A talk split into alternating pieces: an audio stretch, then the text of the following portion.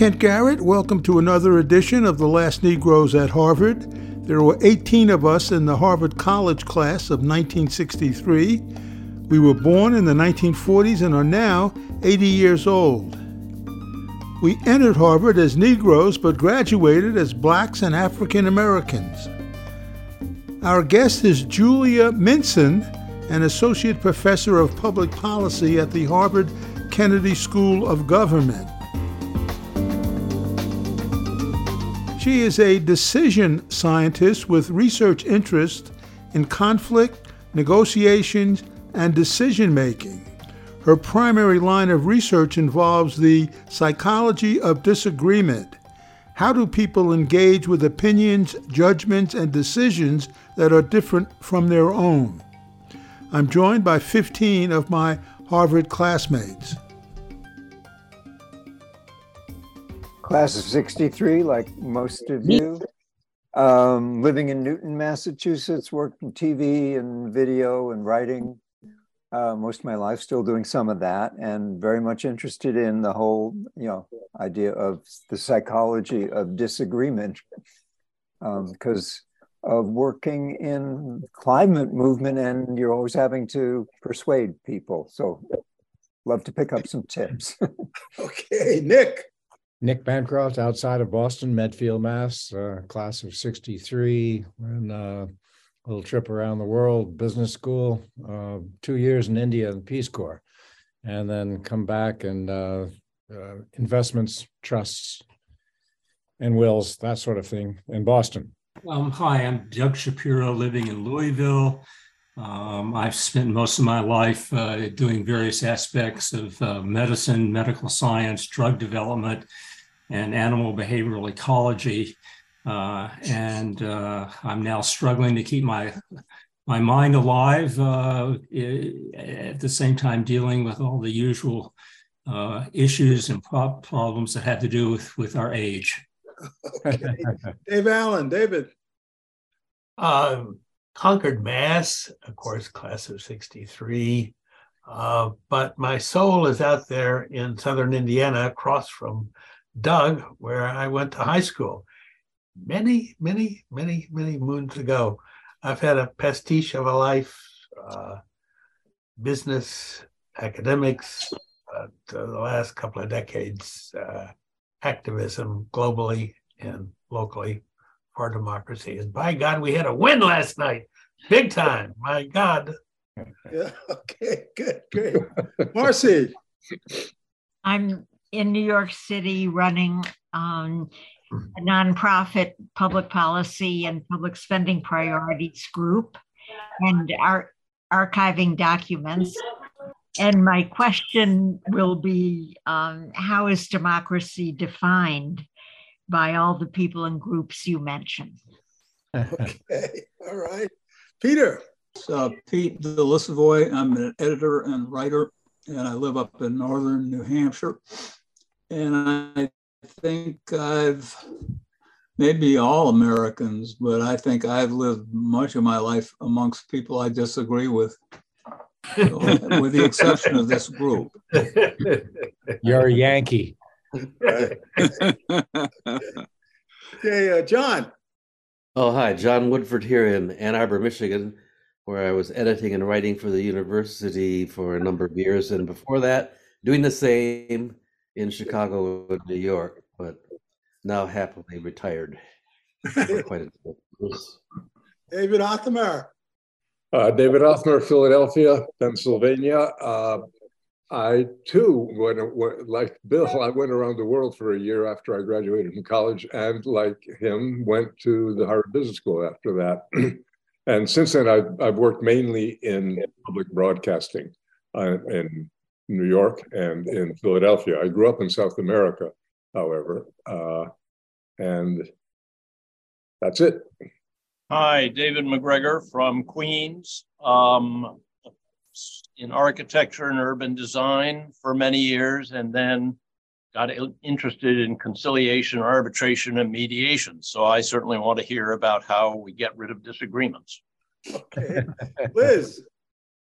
Hi, um, I'm also class of 63, I identify as a Californian because that's where I'm from. But for the last 15 years, I've lived in Takoma Park, Maryland, right outside of DC. I'm a almost completely retired clinical psychologist, which means that I deal with conflict every day.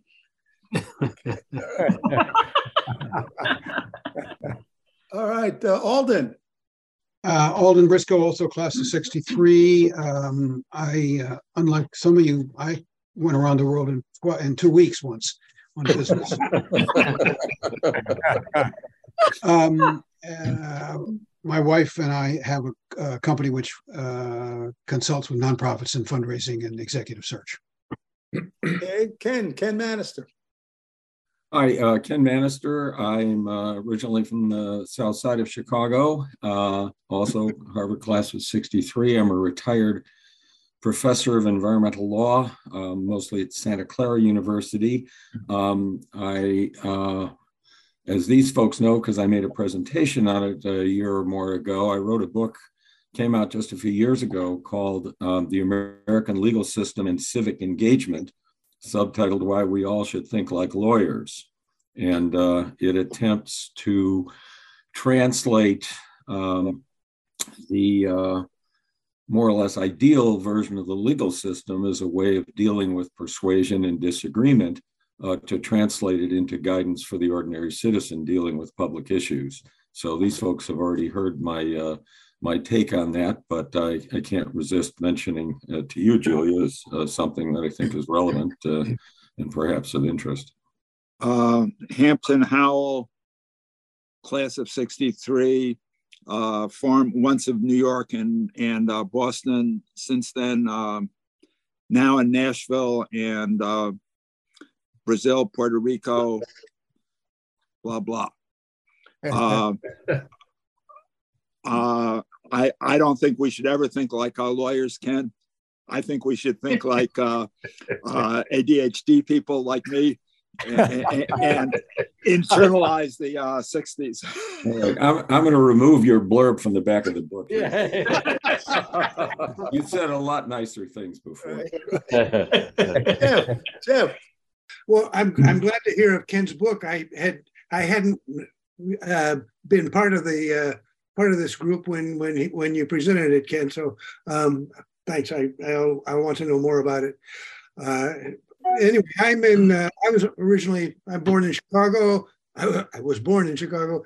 Uh, Harvard '63. Um, a lot of work in Latin America. First as a community organizer, then as a sociologist, and now I'm living in Spain and writing fiction. Okay, George Allen. I live in Los Angeles now. I've uh, uh, been a mostly a trial lawyer in federal courts for uh, more than 50 years. Uh, almost all of the important work I've done has uh, been complex litigation against various agencies of US government or its major contractors, uh, sometimes in class action litigation, which means I've had the Justice Department on the other side every time, uh, or almost every time, and uh, its client, which is usually the Defense Department, sometimes other agencies. Uh, okay. And I'm fascinated to hear about this because uh, we've had some successes, we've also had some failures, uh, but uh, I just I, I want to hear about okay. how to go about persuading the other side. All right, good. Yeah, yeah. Bill Collins uh, grew up in Boston, Harvard 63, and part of this group for a while, and uh, living in South Carolina, Yankee transplant. Bye. Okay. I'll stay on as long as I can. All right, good. And Professor Minson, thank you so much for joining us and welcome and tell us about your work, your your book, and that beer commercial you talked. uh, well, thank you very much for having me. Please call me Julia. Okay. Um, yeah. So I am actually a first generation immigrant from Russia. Ooh. I came to the States when I was 12. Um, And I was in the Harvard class of 99. Uh, so a few years after you folks. Um, mm-hmm. I did my PhD at Stanford in social psychology. I taught briefly at UPenn at the Wharton School. Um, and then I've been uh, on the faculty at the Kennedy School for nine years now, I believe. Time, time flies. Mm-hmm. Um, so, uh, yeah, so a lot of my work uh, really deals with, uh, you know, what I call the psychology of disagreement, um, looking at sort of how people relate and engage with views that they strongly oppose, um, how we process that kind of information, uh, how we respond to it, and you know more recently how we can be better at engaging with people on the other side of various divides. I don't have a book, by the way. I'm going to have a book one day. I can tell you about some things that will go into the book. Let's hear it. So, you know, there's this sort of interesting tension when people talk about disagreement. Um, and I think the tension is that, uh, especially, you know, those of you folks who've been in the business sector a lot, uh, you will recognize sort of, you know, there's this idea that disagreement is very productive right? That we want people with opposing perspectives, we want people with opposing points of view. Uh, this is something that we think is really important to democratic functioning. This is something that's important to uh, better decision making in you know all sorts of business contexts or more accurate forecasting, overcoming uh, overconfidence that a lot of people are plagued by. So disagreement is supposed to be really good um, on the other hand, we all know that when you're actually confronted with somebody who disagrees with you, it's generally an unpleasant experience, right? So there's this uh, interesting tension where we say that something is good for us, uh, and yet the experience of it is almost invariably negative. And, you know, it's interesting to think about the psychology that makes it so negative, right? Why are we so uh, opposed to engaging with people that we disagree with? Um, and why, you know, when are the situations where it goes better versus goes badly? Um, and then how do we fix it? Hmm. So, you know, how do we give people sort of the tools and the skill sets uh, to have more productive conversations uh, with folks that they strongly disagree with? So those would be the three parts of the book. It would be disagreement is good, but why do we hate it so much and how do we do it better? I'm thinking you must have had to internalize Russia and the United States inside your own soul. And, this is a perfect uh, thesis, antithesis, uh, synthesis. right on, Ham. Maybe we'll see. What, what's the story, Julia? Well, you know, so it's it's interesting, right? So I I came to the states uh, in 1990. I spent my childhood in Russia, um, but my my mother's side of the family is all Ukrainian. So she grew up in Ukraine uh, and moved to Russia back when it was, you know, all the Soviet Union, right? So it was one country, uh, but she moved from Ukraine to Russia to go to college because of the sort of incredible level of anti Semitism that was very prevalent in Ukraine at the time. So my father is Russian, but I don't really know him. Um, and I was raised by my mother's side of the family, that's all Ukrainian Jews. Uh, and I spent all my summers in Ukraine with my Ukrainian aunts. And none of that mattered to me at all. I speak, you know, I speak fluent Russian. I don't speak a word of Ukrainian um, until this year, which suddenly started mattering a great deal. Um, so, so that's been that's been an interesting an interesting twist twist to my life. Um, my grandmother lives me, with me. She's 93. Oh, she grew up in Ukraine. She lived most of her life in Ukraine but she speaks Russian and you know she never thought of herself as Ukrainian. So the identities, the identities in that part of the world are very, very complicated and mixed up. Mm-hmm. Ken, you got a hand raised. Yeah, I, am just I'm just wondering when you when you um, give the the broad contours of, of of what you're looking at, what you would write about.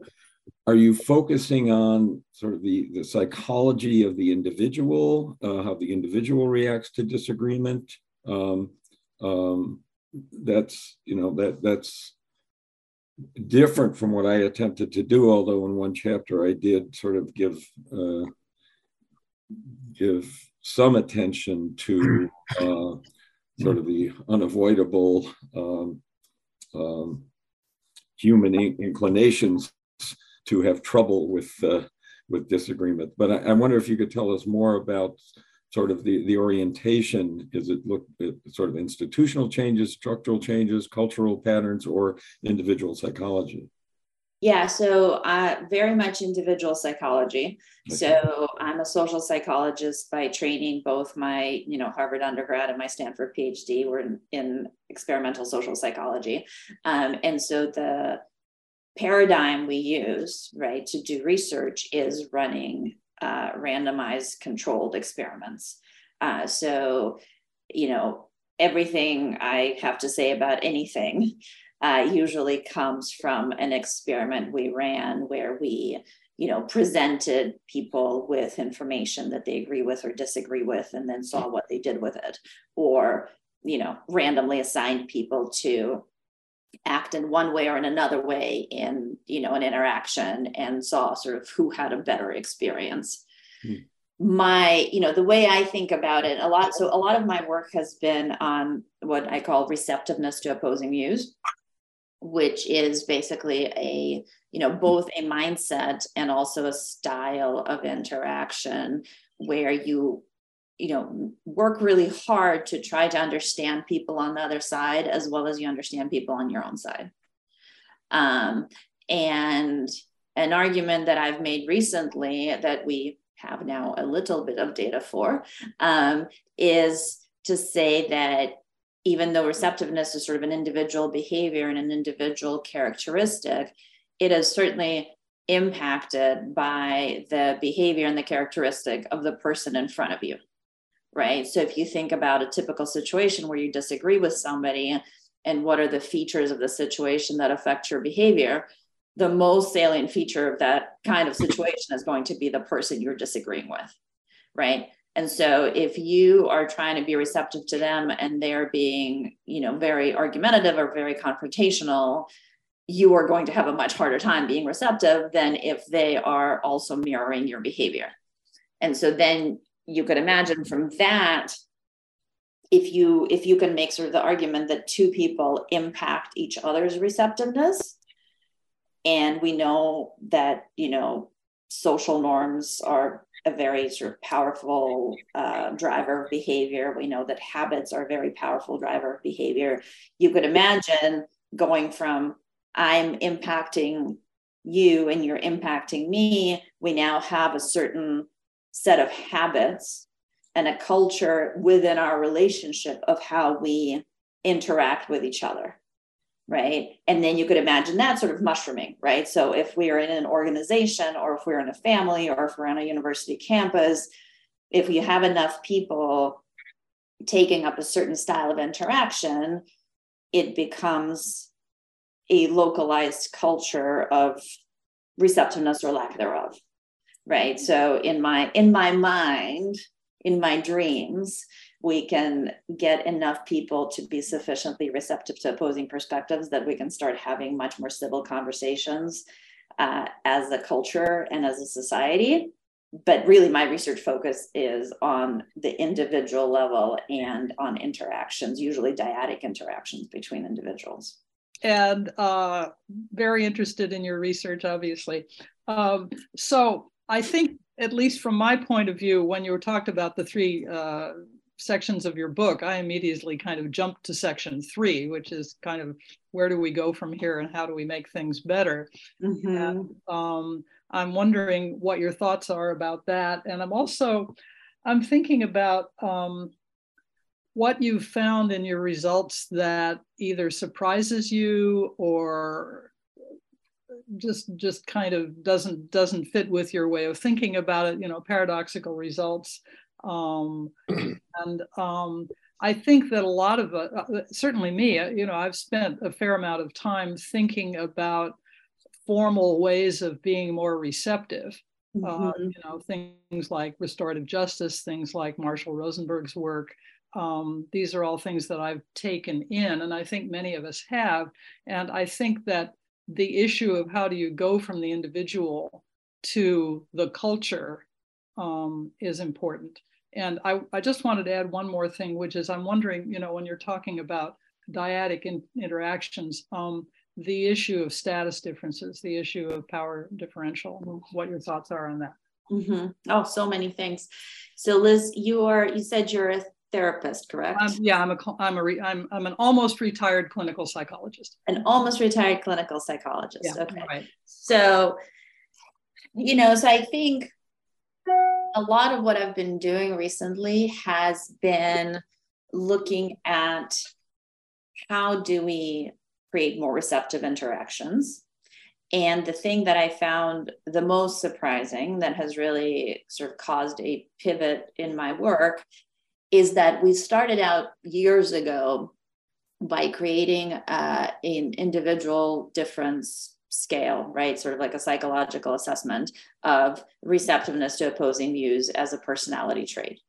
And so we spent years developing the scale and validating the scale and showing that it predicts, you know, how people process information and, you know, published a paper on it. And then finally we said, okay, now that we know how to identify receptive people, surely if we put them in conversations with people they disagree with, they're going to do better because we have a scale that tells us that they're more receptive.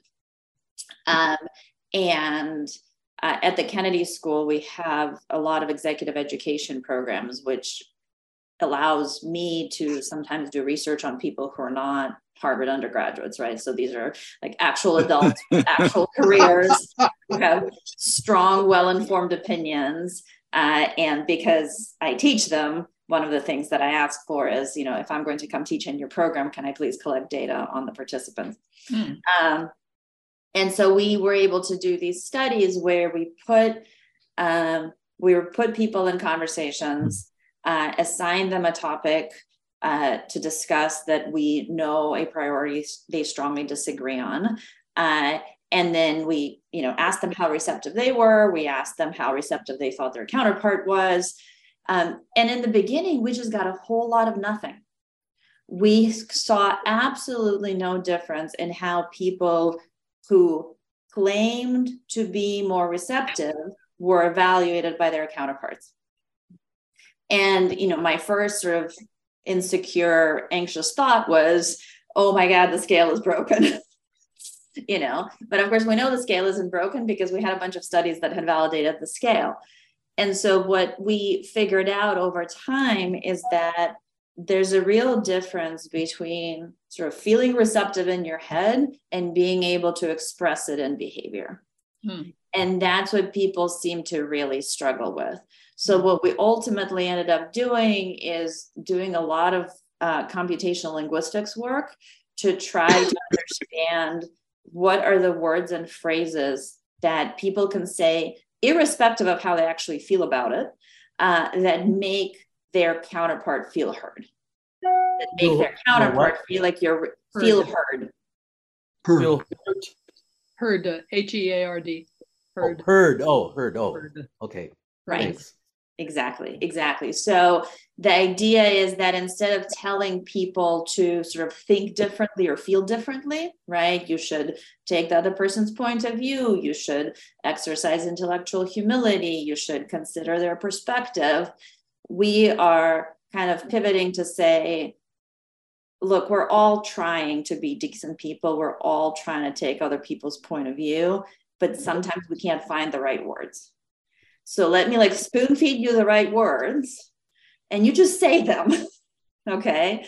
Uh, and we'll give you a little shortcut, a little cheat sheet for how to sound more receptive. So, this is the thing. The question is how can you sort of use language to convince people that you are engaged with their perspective? And what people do a lot, this is sort of, you know, what you see a lot in like corporate training, is they things like, they say things like, I hear you, Mhm. but then they very clearly didn't hear you. So, so usually to make I hear you convincing, you need to follow yeah. it up with some restatement of what they just said to actually prove behaviorally that you heard them. Right? right. I hear that blah blah blah is really important to you. Is that right? Yeah. Right. So um so you know, and a lot of it is things that clinical psychologists know, professional mediators know, successful diplomats know, people who have been in therapy for many years know, right? But we are trying to make it easy and accessible to people who, you know, see it on Instagram, right? So, can we make it quick and easy so we can spread the word essentially? Mm-hmm. Um, so to me, that was the most surprising thing about the research is just recognizing the huge disconnect between people's intentions and people's behavior. Alden. Um, this may not, well, when I say something, I generally say, I hear you, you son of a bitch. Uh, does, that, does, that, does that work? um, since it you're research, it, yeah. It doesn't tend to work. Okay, well, maybe that's a problem. Um, your research tends to be on individuals, it sounds like, and I'm thinking of a more societal issue. So this may it may be an unfair question, but you know, Patrick Moynihan said, you know, everyone is entitled to his own uh, ideas, on, on, on uh, ideas, but not to their his own facts. Um, and uh, do you get a sense uh, societally that people are more uh, strident, more uh, divided because they have their own facts now? I, I think uh, yes, I think so. Um, and I think, you know, I mean, there's a lot of people who study this question. A lot of it obviously has to do with the media ecosystem, right? So, to the extent that everybody can choose their own source of information instead of you know the four major networks right? And surround themselves with other people who share their beliefs. Um, if you think about it from sort of a psychological point of view it makes sense to believe something when everybody you know believes that thing. Mm. and the new york times is the only one saying the opposite right? So if i am in a you know small conservative town or not even a small conservative town but if i'm in a different part of the country where people are surrounded with other like-minded folks which is what social media allows us to do uh, it is not unreasonable to believe what the people who are around you who you trust believe. Um, i read a really nice piece in the atlantic a few months ago when they were talking about um, Trump rallies. And uh, the idea that you know people who go to a Trump rally are surrounded with thousands of Trump supporters, and most of us are just incredibly, incredibly bad at dealing with very large numbers in our minds. So when you are in you know a crowded park or a crowded town square and there's a couple thousand people there it kind of feels like the whole world you know and so when you're in that situation sort of surrounded by hundreds of bodies that are all screaming for you know president trump it's really hard to imagine that this isn't the overwhelming majority of the country. So i think social media uh, and just sort of the changes in the ecosystem have given people the experience of everybody agrees with me. Um, and then it's really really hard to believe something different. Okay. Uh, Doug. Um, yeah, I have a couple of things that I'd like to mention. Uh, the first is that it seems to me that there, there are certain issues uh, on which it's almost impossible for uh, people on uh, two side opposing sides of the issues to agree upon it. And um, so the, the, the issue that comes to mind most prominently has to do with abortion. And it, it seems to me that uh, people who oppose abortion are primarily coming from, uh, they're taking stances which are basically ethical, religious, or moral in nature. Uh, whereas the people who uh, are in favor of abortion are uh, individuals who uh, want to have complete control over what goes on in their own bodies uh, and feel like what's happening there belongs to them and it, it should not be susceptible to um, uh, you know other people's religious and moral uh, viewpoints. So it's hard for me to see how bringing people together and trying to make them get along with each other and understand each other better and so forth and so on for an issue like this is really going to help them resolve the issue. They're still going to, I think, oppose each other unless you can convince them to come around to your way of thinking about things. Um, anyway, I'd just like to see what you have to think about, say about that. So, uh, you know, one of the things I found interesting was when uh, everyone was introducing themselves. I think I counted three, maybe four occurrences of people asking about better persuasion techniques. Mm-hmm. Um, and I don't think anyone said anything about better understanding techniques. Uh-huh. Um, I, I only study understanding techniques. I don't study persuasion techniques. Um, and I think that's actually a fundamental problem with the way we relate to each other. I think most of the time when you encounter a person you disagree with, there's almost a reflexive and incredibly powerful desire to change their mind. Um, Liz, I would be curious to hear your ideas about where that comes from because I've spent a long time thinking about why is that feeling so strong. um, I think disagreement is good.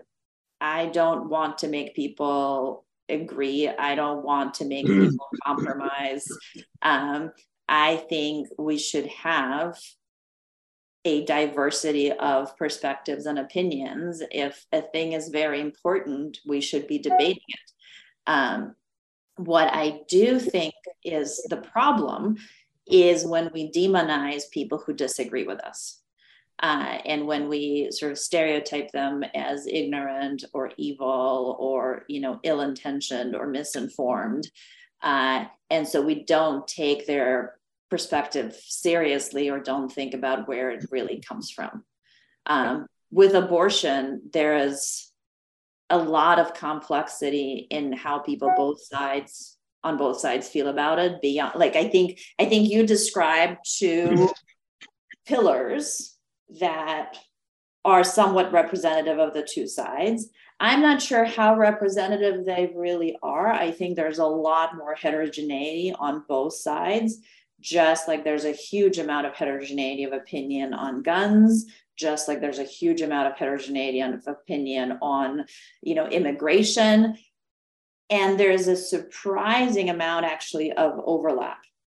And i think one of the things that happens when people talk to each other is they come to see the overlap they come to recognize that there's a lot more similarity than we give ourselves credit for as a country uh, and I think they come to recognize what are the experiences and backgrounds and sort of deep convictions that have led thinking, well meaning people to hold opinions that you might strongly disagree with. Mm.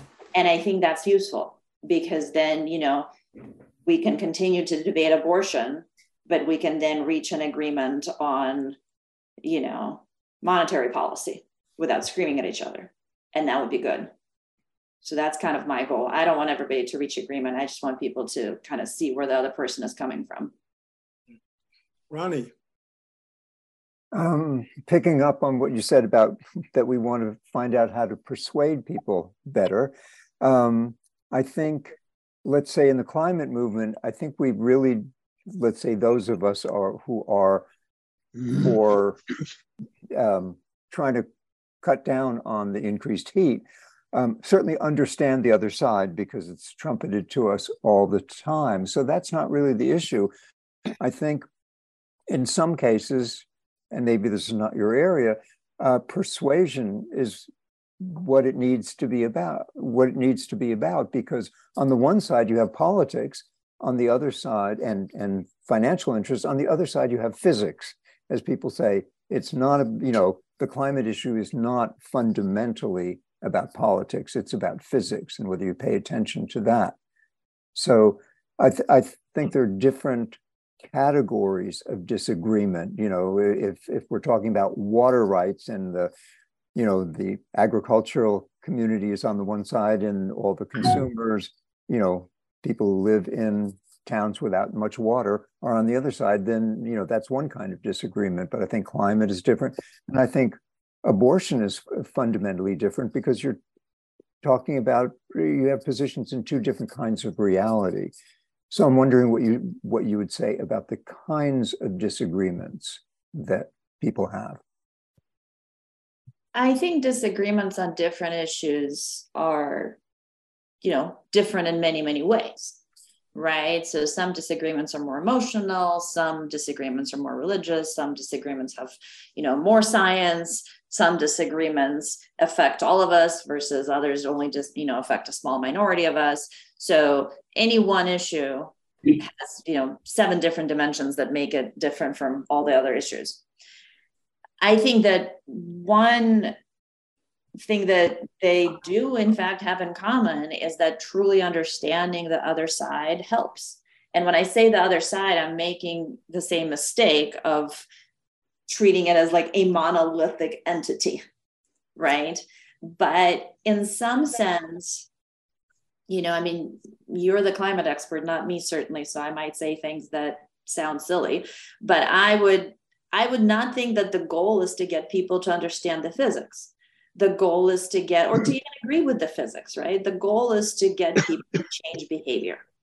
The goal is to pass legislation. The goal is to get people to vote for the people who will pass the legislation, right? And so understanding what the barriers are is really important if you're going to change people's behavior and writing it off as we have the science and you know they have the political interests is usually what makes people say you know liberals are condescending and i don't want to talk to them because i don't like being condescended to. Um, so so i think understanding sort of so I, I teach negotiations at the kennedy school. And in negotiations we spend a lot of time talking about zero sum issues versus kind of integrative issues where you can find joint value. I often think about persuasion as a zero sum influence approach. If you are persuaded, then I've won and you've lost. And if I'm persuaded, then I've lost and you've won. And because nobody enjoys losing, nobody wants to be persuaded. And so we're in this sort of tug of war situation. Whereas understanding the other side's preferences and priorities and barriers to change and you know convictions and experiences is sort of a bottomless you know a bottomless thing that everyone can have more of.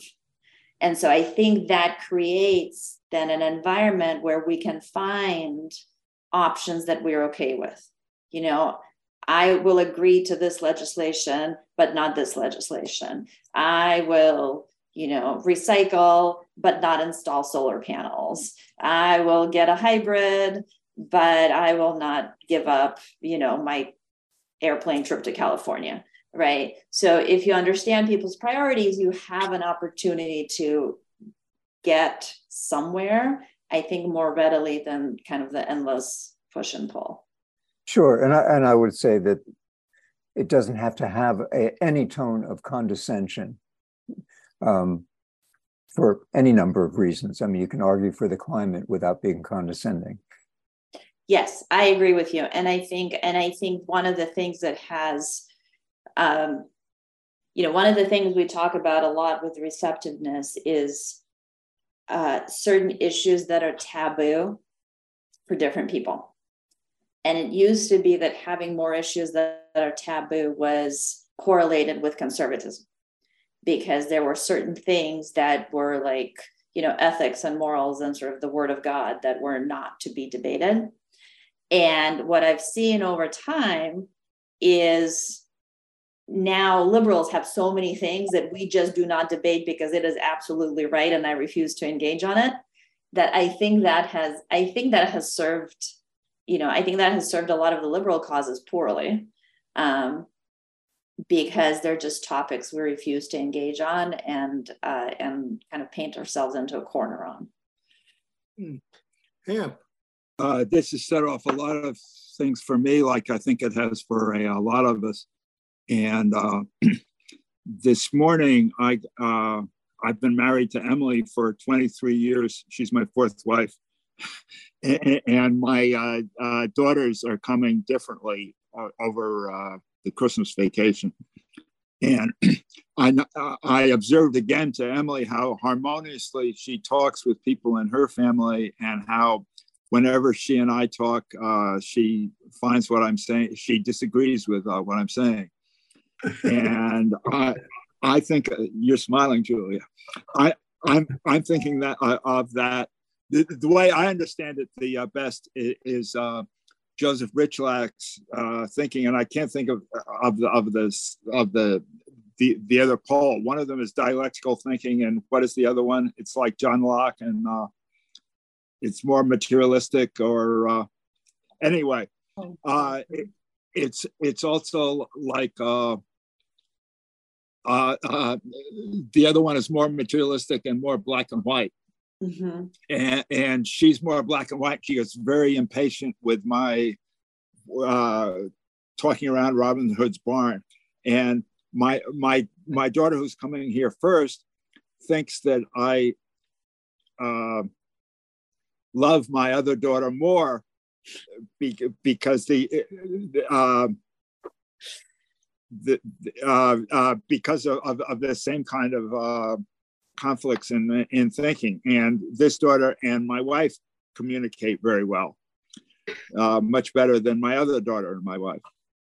And, and uh, uh, if if you can remember, if if anybody can remember the the other word that uh, Rychlak you Rychlak uses besides dialectical, it'll be very helpful. I, have been looking it up for ten minutes and and it didn't come up.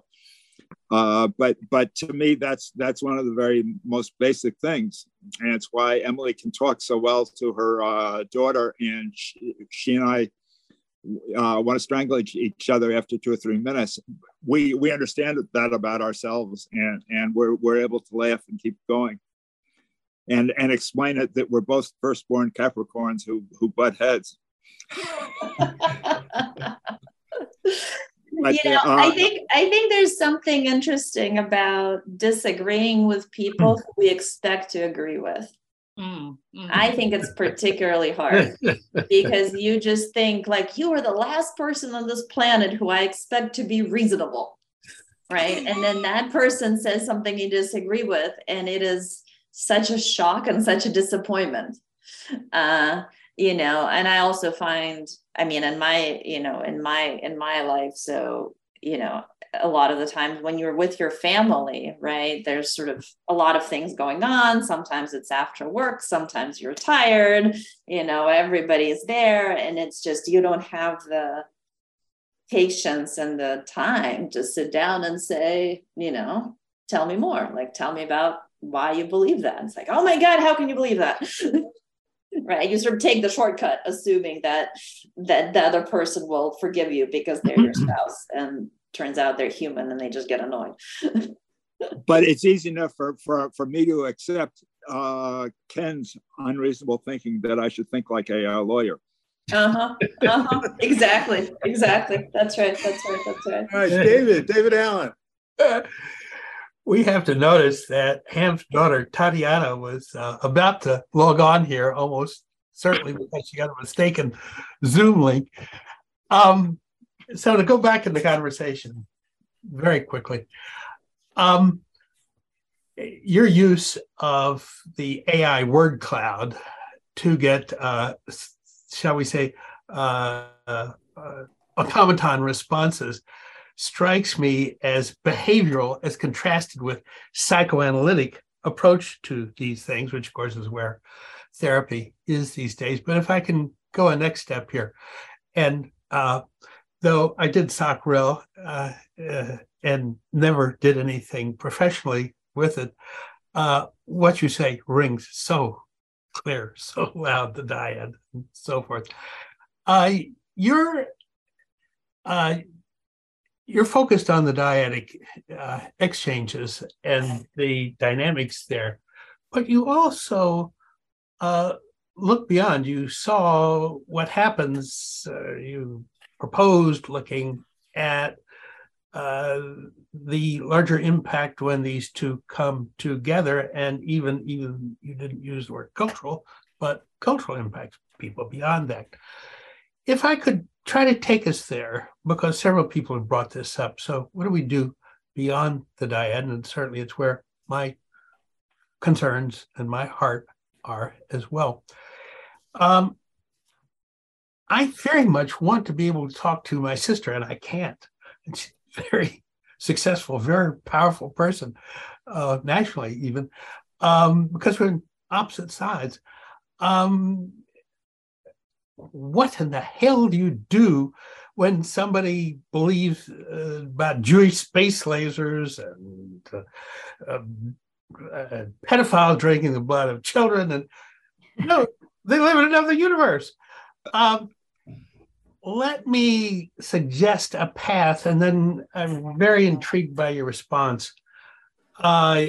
When I think about moving beyond the dyad to the larger social outcomes, which I think is the great challenge in psychology and social psychology and sociology, uh, when I think about that, uh, my uh, gospel, if you please, is that where we try to go is to find a place between. Now, we don't agree with what that person says, and they don't agree with us, but finding a common ground turns out to be essential to be able to live in the same place. Now, of course, I'm trying to make the point that that's extremely hard to do with people who live in what amounts to, let's say, in a fantasy world. Uh, so I'm trying to set up a very difficult problem, then asking about so how about moving beyond the dyad to uh, a world in which we try to find uh, some common ground, as I said, for me, a matter of gospel. And thanks for letting me go on. Sorry about that. That's all right. Um, you know, different people have different gospels. Um, and maybe it's just because, you know, everybody sort of sticks to what they understand and what they know how to do. Um, I always end up thinking that the ultimate cause of sort of big changes in society and big social, you know, movements and sort of big cultural changes is still the behavior of individual humans, right? It's just when we add up a whole lot of individual humans, we get a social movement. um, and so the question becomes if we have something worthwhile, can we sort of spread it quickly to very large numbers of people?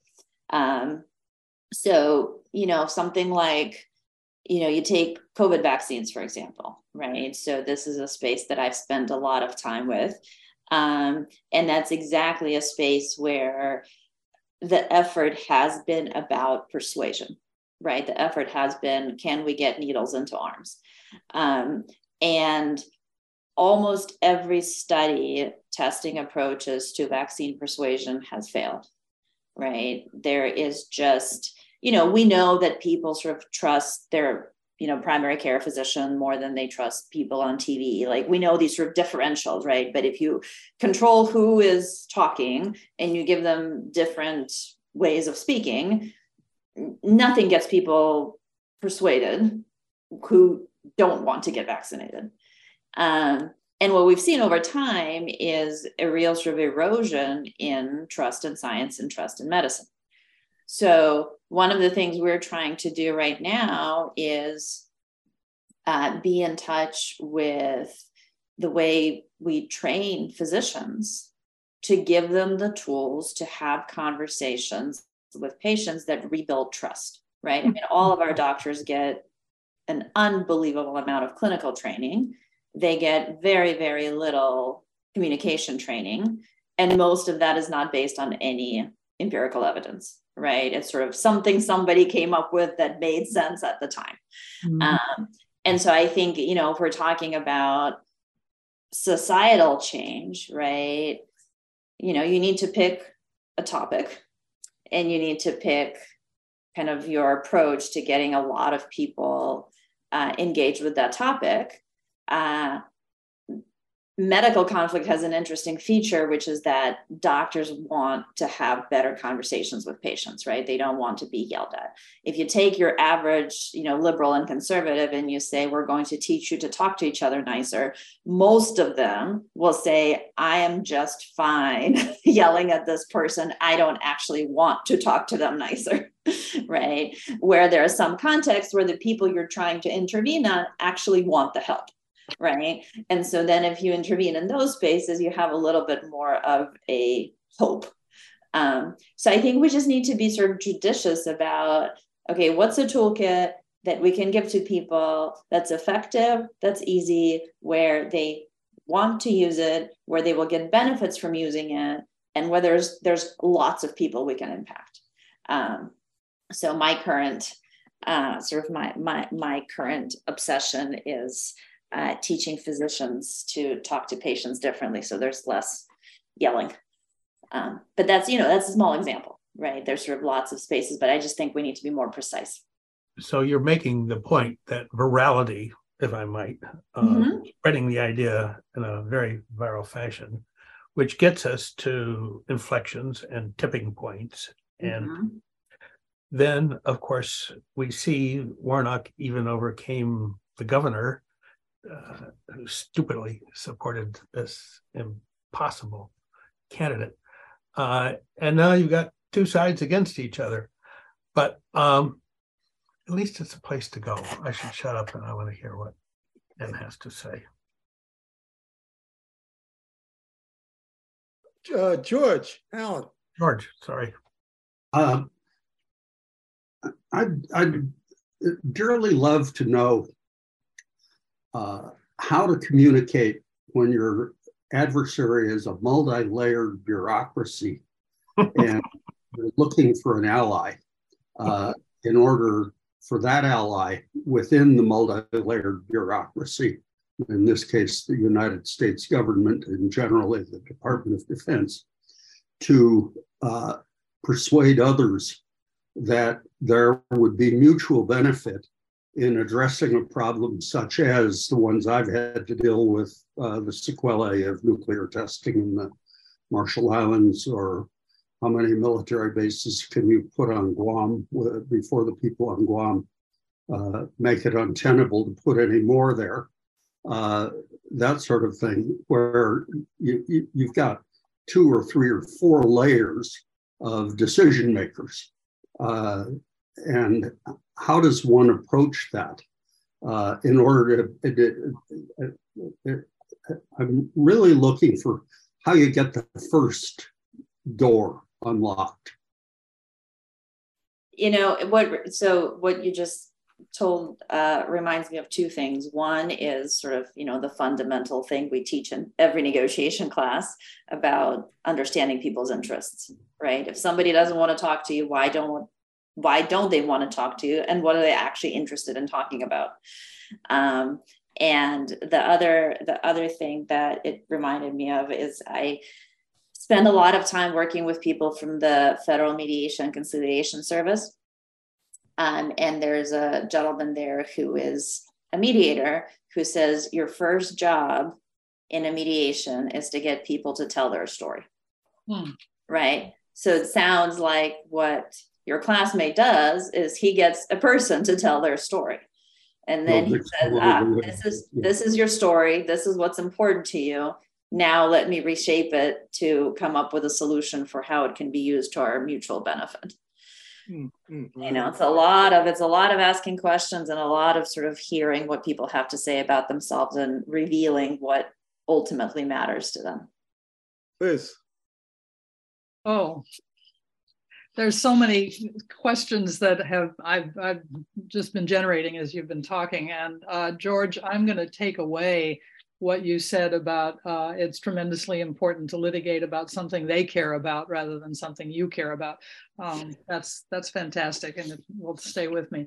Um, so getting the person to tell their story as a, as a clinical psychologist the question is how long is that going to take mm-hmm. that, that can take a year mm-hmm. two years that can take five years uh-huh. um, and so i think that you know our ears just really have to be listening all the time i'm also thinking of another example where i found out that to be true which is that i've run groups uh, support groups for people who are struggling with the issue of having a disabled infant or a, a very small child. And when a new person comes into the group, um, their uh, their entry card is to tell their story, um, and that that has to happen um, before anybody else in the group can can relate to them. So I can see how that would be very important in negotiation.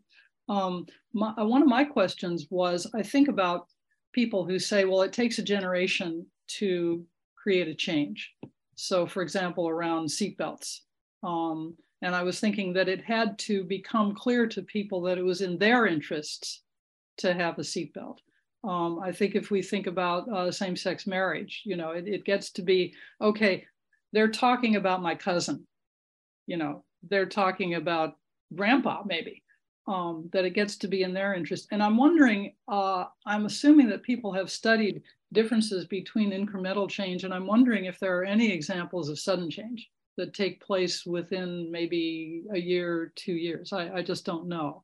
And I'd be interested in that. Yeah, you know, so again, sort of large scale social movements are not sort of my area, but what I do hear all the time is that the you know gay rights movement is startling and how fast it happened hmm. so people think of that as a fast one uh, you know and so of course you know i mean if you compare it to you know race or if you compare it to you know gender equality uh, it was like a lot of change really fast Julia, so i can't think of other things that are much faster than that that are that large scale. I have to interrupt. It took about 40 or 50 years of the gay rights movement. Yeah. Different ways. But if you think about, you know, where we were in the 90s, where we are today, the last, you know, 15 years almost have been just well, very, very rapid change. Say you have time to tipping point, yes. and then after tipping point, it's really fast. I mean, that's yes. going to happen with internal combustion engines. Uh, uh, but how you get to the tipping point is mm-hmm. really, really difficult. True, true, true. The only point I was making is that I can't think of anything that was much faster than that.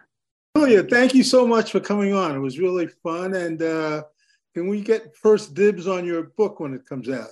When yeah, it comes out, absolutely. And thank you for having me. This was a real pleasure. Um, I have to tell you, so we have some projects in mind that we're trying to work on in my lab to try to scale some of these interventions.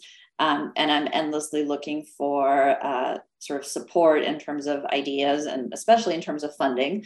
Um, so if anyone has any connections to uh, private foundations, for example, that are interested in funding sort of mutual understanding, pro democracy types of movements, I would very much appreciate any introductions um, so we can keep doing the work. Oh, okay. Here, here. Good, good. Here, here. Thank you so much, everybody. Thank you, folks. Thank you. Nice Thank to meet you. you. Bye. Bye. Bye. Was Associate Professor Julia Minson of Public Policy at the Harvard Kennedy School of Government. Her primary line of research addresses the psychology of disagreement. And that's it for this episode of The Last Negroes at Harvard.